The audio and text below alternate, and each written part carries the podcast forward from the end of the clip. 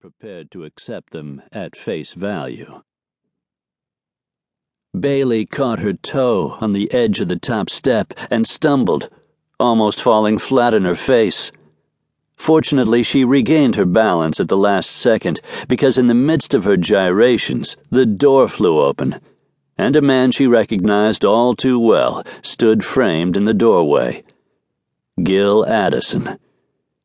Even as she acknowledged the jolt to her chest, she was taken aback by the presence of a second male.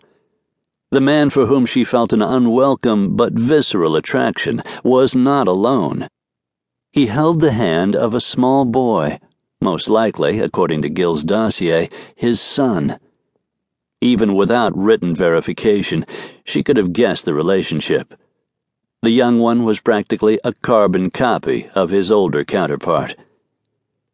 The child broke free of his father's hold and stepped forward to beam at Bailey. Welcome to the straight arrow, he said, holding out his hand with poignant maturity. His gap toothed smile was infectious. I'm Cade. Bailey squatted, holding out her hand as well, feeling the warmth of the small palm as it nestled briefly in hers. Hello, Cade, she said. I'm Bailey. Ms. Collins, Gil corrected with a slight frown. I'm trying to teach him manners. It's not bad manners to use my first name if I offer the privilege, Bailey said evenly, rising to face the man who had already given her sleepless nights. Cade looked back and forth between the two adults. The thinly veiled antagonism between them was unfortunate because Cade seemed first confused and then unhappy. The boy's chin wobbled.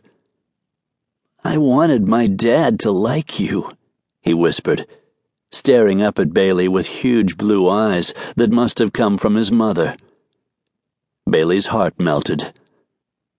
Your dad and I like each other just fine, she told Cade, daring Gil to disagree. Sometimes grown ups get frustrated about things, but that doesn't mean we're angry. Even as an adult of 33, she remembered vague impressions of her parents arguing, yelling, saying wretched, bitter words that couldn't be unheard. Bailey knew what it was like to be a child with no power to shape the course of events. It was because she did understand Cade's dismay that she summoned an almost genuine smile and aimed it in Gil's direction. Thank you for seeing me today. If we can sit down for a few moments, I promise not to take up too much of your time.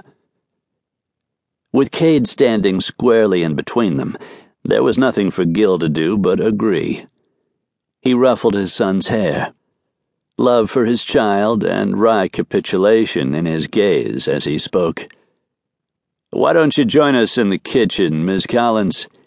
Cade and I usually have lemonade and a snack right about now.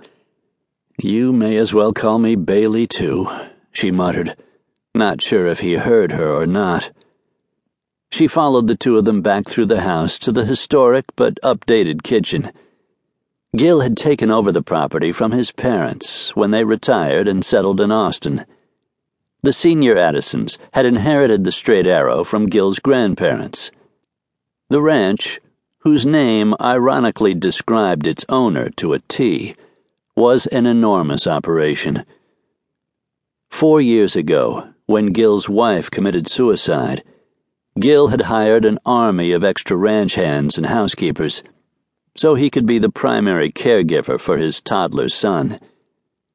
Bailey knew the facts of the situation because she had investigated the man and admired him for his devotion. But that didn't make her any more forgiving of the way he had stonewalled her in their earlier interviews. Even though her file on Gil Addison was thorough and extensive, she was no closer to understanding the man himself.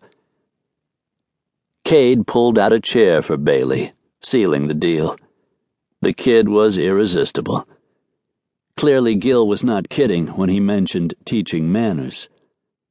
Something about witnessing the boy's interaction with